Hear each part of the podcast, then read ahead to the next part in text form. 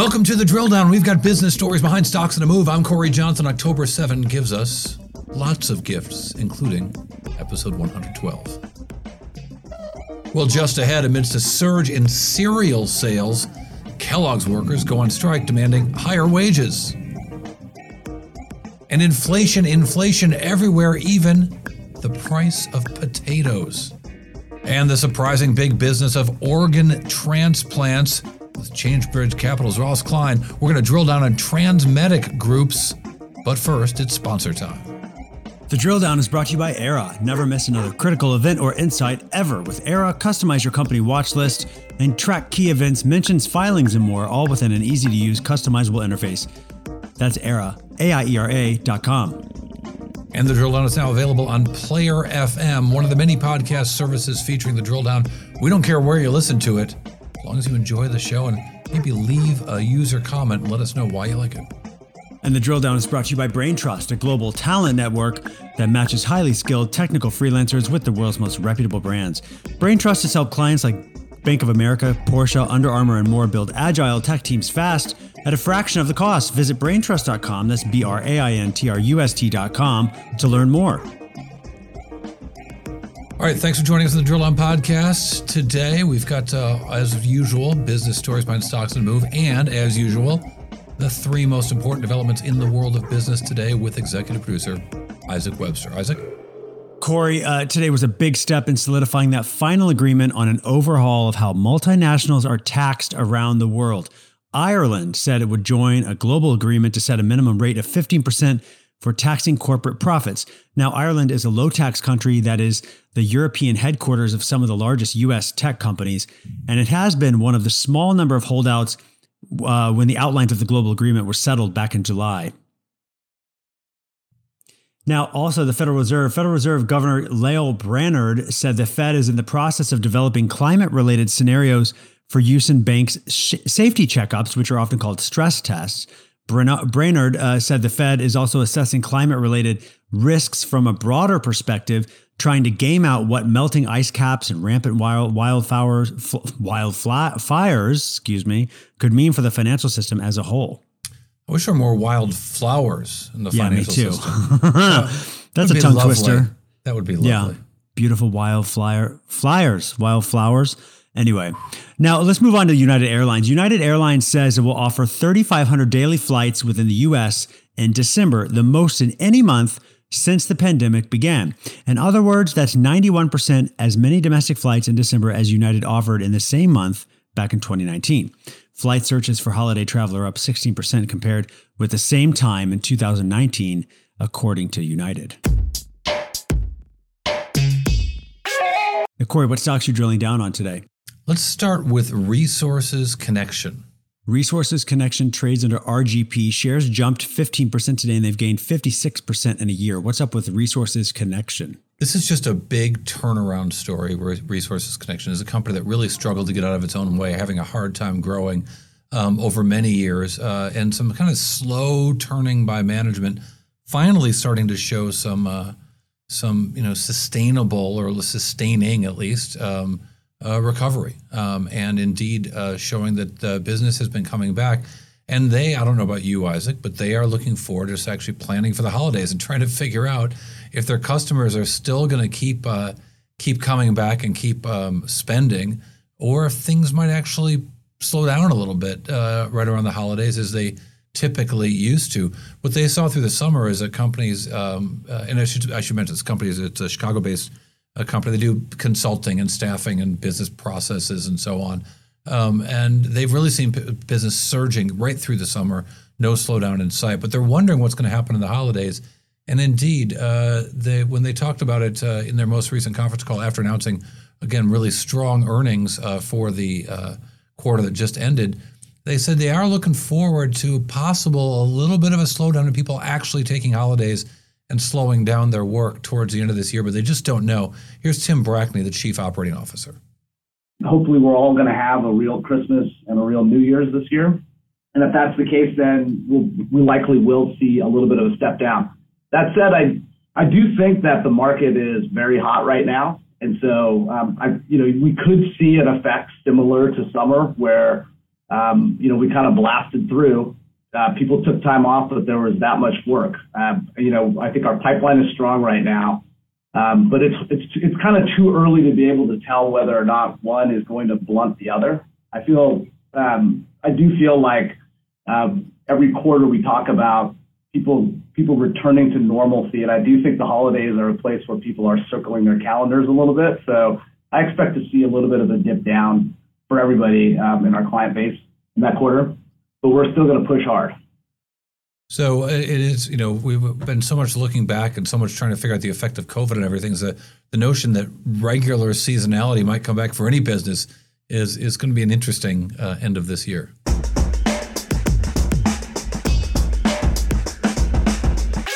Cory, what is your next drill down? You may be familiar with this company, Kellogg's. I am. Kellogg's. Kellogg's trades under K. Shares dipped today and they've lost almost 3% in a year. What's going on with Kellogg's? So first of all, uh, among the many things you learn when you just look at this company is cereal is not the name of the game here. Uh, it, well, it is important, but it's just a third of their business. Um, and there was a big surge in cereal consumption during COVID, belying the trends of previous years when surge, uh, cereal sales actually had declined um, year over year. Uh, people moving away from that business that is a third of the Kellogg's business. Um, their Eggo business also very important to them, but uh, uh, you know it's an interesting change for them um, because they saw a surge in their business and were able to raise prices. Problem is their workers want to get a piece of that, so uh, there was a big strike going on with Kellogg's where their workers are uh, declared a strike wanting better business hours. They want uh, increased pay, of course, um, and they feel like they were working really hard to help the company meet the surge in demand that happened during COVID, but weren't participating in uh, increased wages. So 1,400 of the company's workers in Battle Creek, Michigan, uh, the hometown of Kellogg, as well as Lancaster, Pennsylvania, Omaha, Memphis, all picketing. Uh, and those, of course, are the factories where they make things like Rice Krispies and Raisin Bran, Froot Loops, and so on, Frosted Flakes, of course. Um, and in their last conference call, they talked about uh, how labor was a problem for them. Not so much the cost of it, but actually just getting people to move stuff, to drive things around, uh, uh, and that that was a real problem for this company trying to take advantage of their this this rare moment in the sun for the cereal business, but uh, not just in the U.S. COVID surging worldwide, also hurting them. Here is the chief financial officer, Amit Banati. It's broad based, uh, and I think everyone's seeing it. Uh, you know, if you kind of look at labor shortages, there are widespread shortages of labor, particularly uh, here in the U.S. Uh, and you know that's impacting the freight market. You know, we've seen you know the spot market in the freight significantly up due to a shortage of drivers. It's it's impacting our operation in our factories in terms of just labor, and it's impacting the entire supply chain. So you know we are seeing it in our suppliers as well. So it is it is you know broad based. So yeah, this broad-based increase in prices um, and broad-based labor problems, um, uh, labor shortages, uh, pushing the company even as their workers are asking for more. Now the union is saying that uh, they want to move jobs to Mexico out of the U.S., but it's worth noting that 40% of the sales of this company happen outside of the U.S. as well.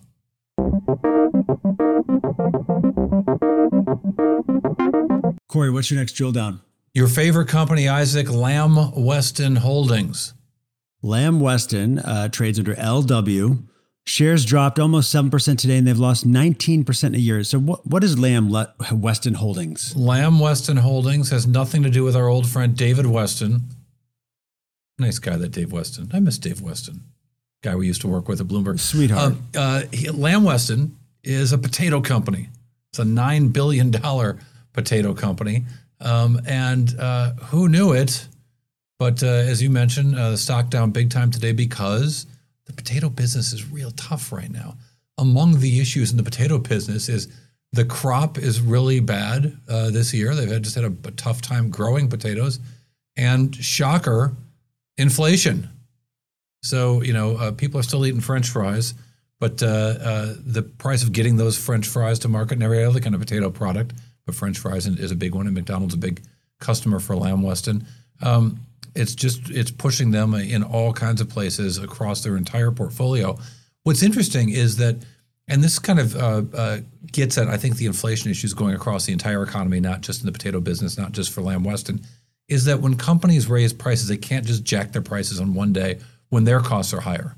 They've got to renegotiate with customers. They've put in price increases to try to keep up with inflation that already happened. And if inflation continues for the company, in this case, Lamb Weston, they might have future price increases to put in place.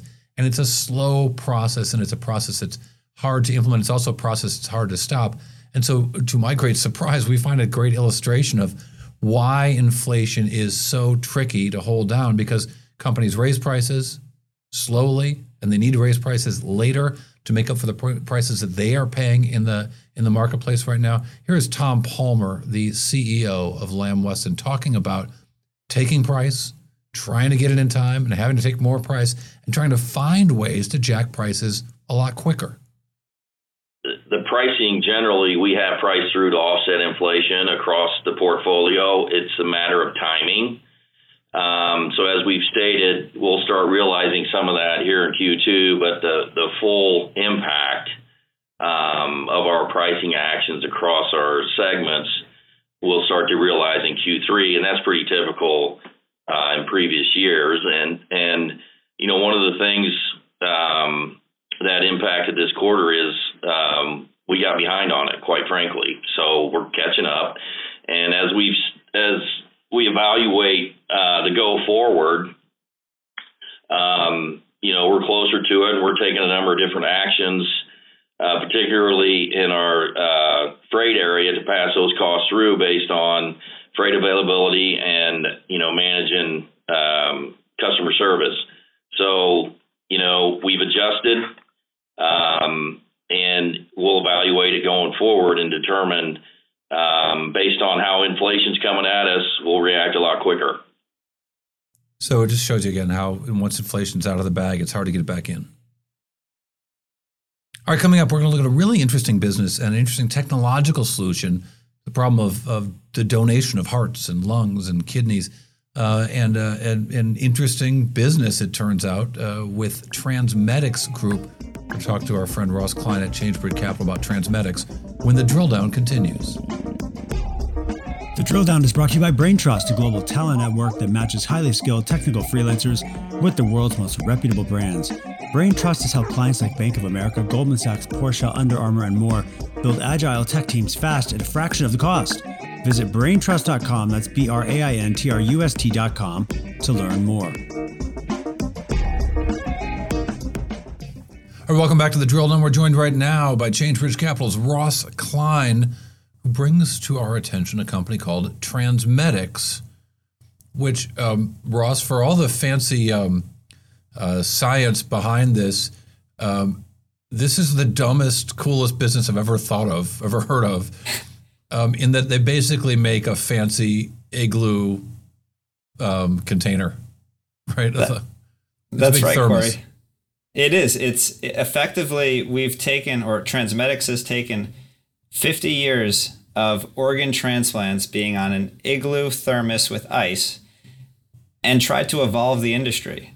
If a surgeon had fallen asleep any time in the last 50 years and woken up any time in the last 50 years, they essentially wouldn't have skipped a beat in the transplant industry until now. Which is to and, say that uh, when when organ donors want to donate, we should back up. This is what Transmedics does. So if, when organ donor uh, they they move uh, body parts from organ donors to the recipients um, in heart, lung, liver.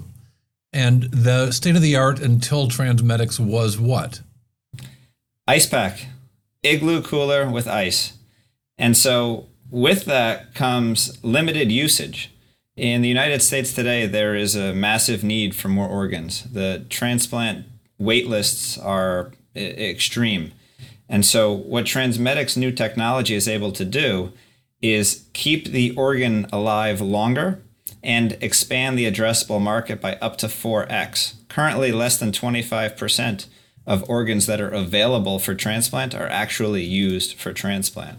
Transmedics believes that with their organ care system, OCS, that that number goes to 85%, which is effectively quadrupling the addressable market uh, for folks who are in need of organs.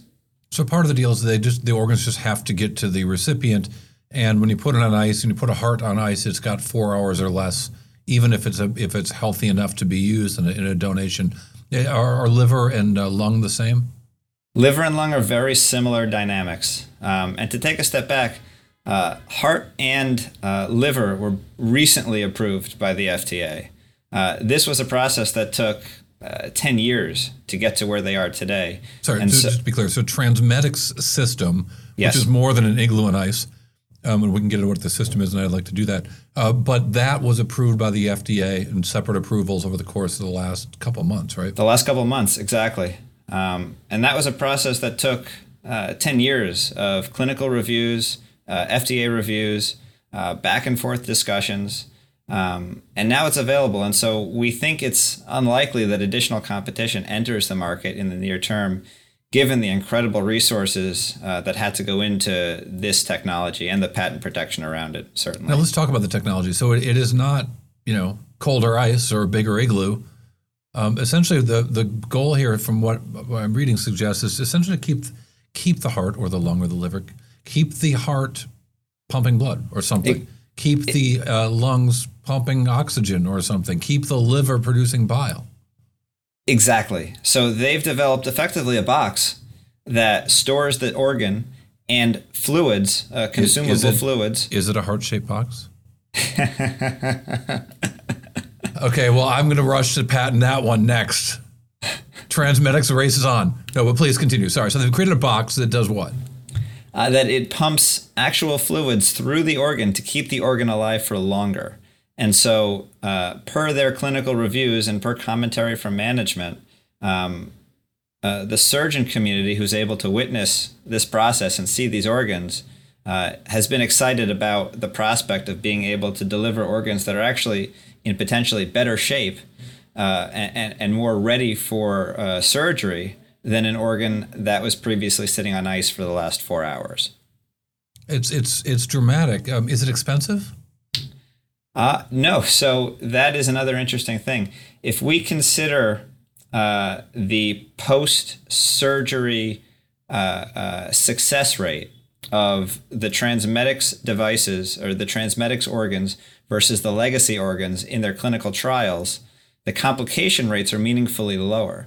And those complication rates are where the hospitals are able to save meaningful money uh, relative to the legacy system of organ on ice.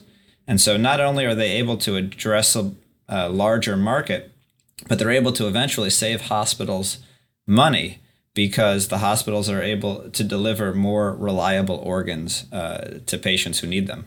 And I guess at this point of of uh, the world of healthcare, that getting someone with a, uh, a donated organ into their body will give them a longer life and a um, a cheaper, you know, ultimate per patient bill for the hospital than that person would have had otherwise. Absolutely. And for the hospital, uh, transplants are a major profit center. This is an area that they care meaningfully about. And so, an opportunity for them to expand their addressable market is a big deal. Taking uh, uh, the previous 25% approximate availability rate for organs for transplant and making that 85% means that a hospital is able to do more volume of these uh, uh, high revenue and high margin transplants for the hospital. But most importantly, it, it, it, it expands the addressable market and allows folks who have been waiting for an organ to have access to one that is reliable and, and high quality as reviewed by the FDA. It's it's uh, it's remarkable. I was, I was once a shareholder of a company called CareDx that has a, a, a DNA test to see if a body's rejecting a kidney transplant, uh, and they have a heart product as well. And I was struck in my research of that company. Again, this is going back a few years. Of how few kidney transplants actually take place, and how many are needed. I think it was something like fifteen thousand. Call I think it was eighteen thousand and change per year uh, in the United States, and yet so many more, ten x more, are needed and just not available. And it never occurred to me that the transplant is one of the reasons that donated kidneys might not be available to people who need that kidney donated. Exactly. And so to have a potential solution here, uh, we think is a really big deal for a company that's sub $1 billion in market cap. Uh, when we look out to the addressable market, you know, it's potentially an $8 billion addressable market annually on uh, a product that, you know, we believe generates, you know, at scale, 75% gross margins, 30 plus percent operating margins. And so uh, we think it's a tremendous opportunity. It's why ChangeBridge owns it in both of our funds, our CBLS Long Short ETF and CBSE Sustainable Equity ETF. Um, I should say all of our holdings are available on the website, changebridgefunds.com. Um, but that's why we have such conviction. Um, it's it's interesting uh, too, though. Well, define death. By the way, uh, you were not one of them, but I, back when I used to do radio, I've had interviews that felt like what I thought was death, but in fact, my heart continued to pump, sometimes with rage. But uh, the definition of death seems to matter here because it seems to matter when you can actually take an organ out of someone who is, by one standard, dead, and yet by another standard, not yet dead. It does. And so that is an interesting point because it is why a, a, large reason why the FDA review process has taken so long to get to where they are today. Uh, because there are so many different viewpoints on this, because FDA panels have had different definitions of what defines an organ that has that a person that has died, um, it's meant different standards of uh, assessment of the same data. And so for Transmedics to have gotten to the point where their data set has been so clearly effective and safe that they've been able to overcome that uh, hurdle, uh, we think is meaningful. But when we read that they get approval from the FDA for, you know, you mentioned heart, liver, liver was the one that just got approved a few weeks ago. Um, after circulatory death, um, but circulatory death sometimes comes after um, the loss of, of breath, right? Correct. Brain dead. Brain dead can happen before circulatory death, and so which matter? Why does it matter? Because if someone's uh, tell, correct me if I'm wrong, but if someone's brain dead but st- their circulation is still going, then it would be a better time to remove the heart, remove the liver, remove the, the transplantable organs because they're in better shape than they're about to be and you could be more efficacious in the donation uh, process. Precisely. That that that definition is and description is accurate. And so what Transmedics is able to do is expand that use case. And so uh, that definition of death, they are able to have a larger window between uh, uh, when that blood stops pumping and flowing through the organ and when they can actually uh, resuscitate that organ and have it ready for a, a, transplant into another person. Wait, but it sounds like they're not there. I mean, the, the FDA approval for liver was after brain death and after circulatory death. Correct. And so the data set that we've seen so far, however, from Transmedics indicates that there's a very high likelihood that they'll be able to get to that stage. And so um, get to the current, stage of just brain death, not yet circulatory death. Correct. And that, uh, that expands the efficacy of the of the organs and presumably their their their business and their profits, and more importantly, maybe fewer fewer lives. people who yeah live or longer, healthier lives or healthier. yes, maybe not healthy. Well, we can only hope. that's a totally different discussion, but yes, yes. we can hope. i have been on a on a, a, a long list for a heart implant, not a transplant, just to just so I would finally have a heart. It's not working. um, some would argue I need the, the brain as well. Uh, so, you know, going forward for these guys, are there other organs, or is this the the big three? Is that kind of their focus? The big three are their focus. Uh, they have kidney in the pipeline, but we haven't spent a lot of time uh, including kidney in our sort of financial modeling uh, it's at not a big business, sadly. It's it, you're.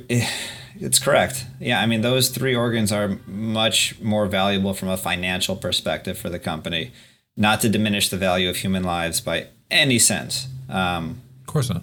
But in terms of volume, uh, uh, those are uh, bigger organs.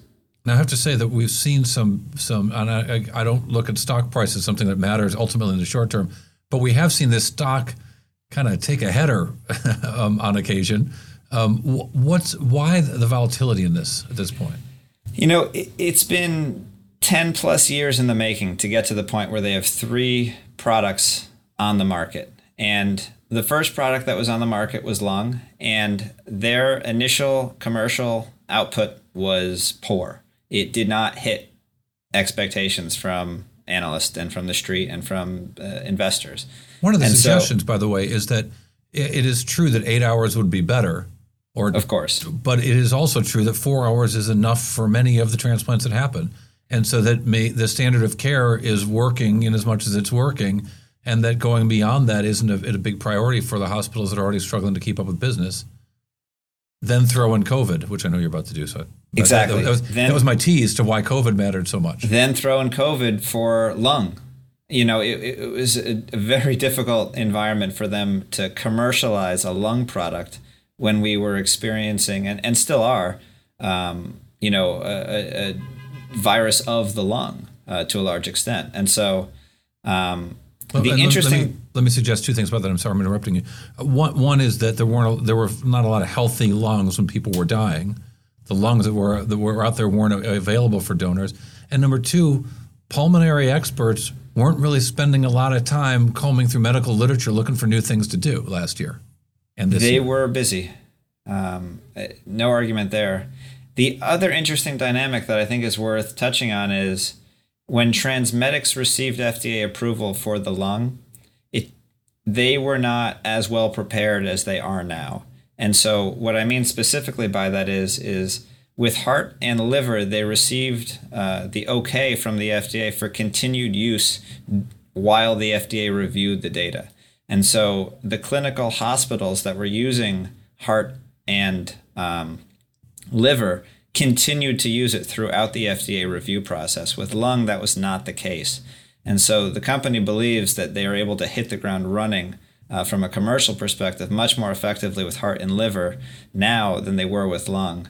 Um, there is also some scale benefit uh, because there's some training associated at the hospital level uh, to be able to offer three organs as opposed to one organ. I'm sure it's I'm sure it's not a little, right? I'm sure there's a whole new process for the doctors who, again, as far as they were concerned, that, that the, the system they had was stressful enough.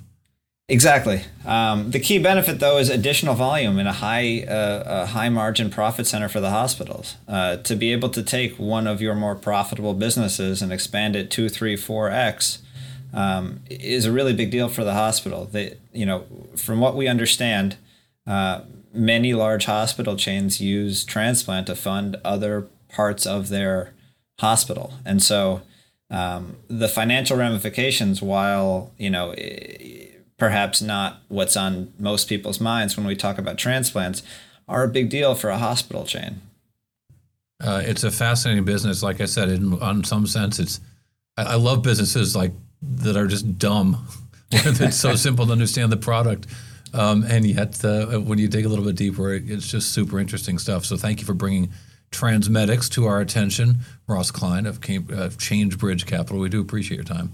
Oh, Thank coming you, up, we're going to have one number that does mean a whole lot. How many heart transplants are there uh, in the United States? The number might surprise you. We'll have that number when the drill down continues. The drill down is brought to you by Aiera, a one stop equity platform where you can seamlessly connect to any earnings call and surface actionable insights automatically. Aiera's AI powered tools will allow you to work faster and smarter. That's Aiera, A I E R A dot com. And let us know what companies you think we should be drilling down on. Talk to us on Twitter and Instagram by following at Drill Down Pod and connect with us directly at our website, bizpod.net.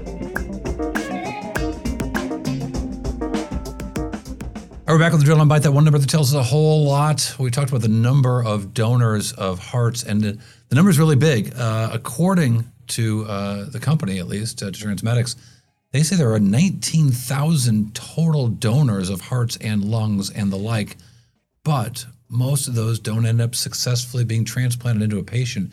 As few as 5,800 worldwide. So, Isaac, you can see the the need for this uh, this this big business. Yeah, yeah. I mean, listen, there's always going to be need for that, right?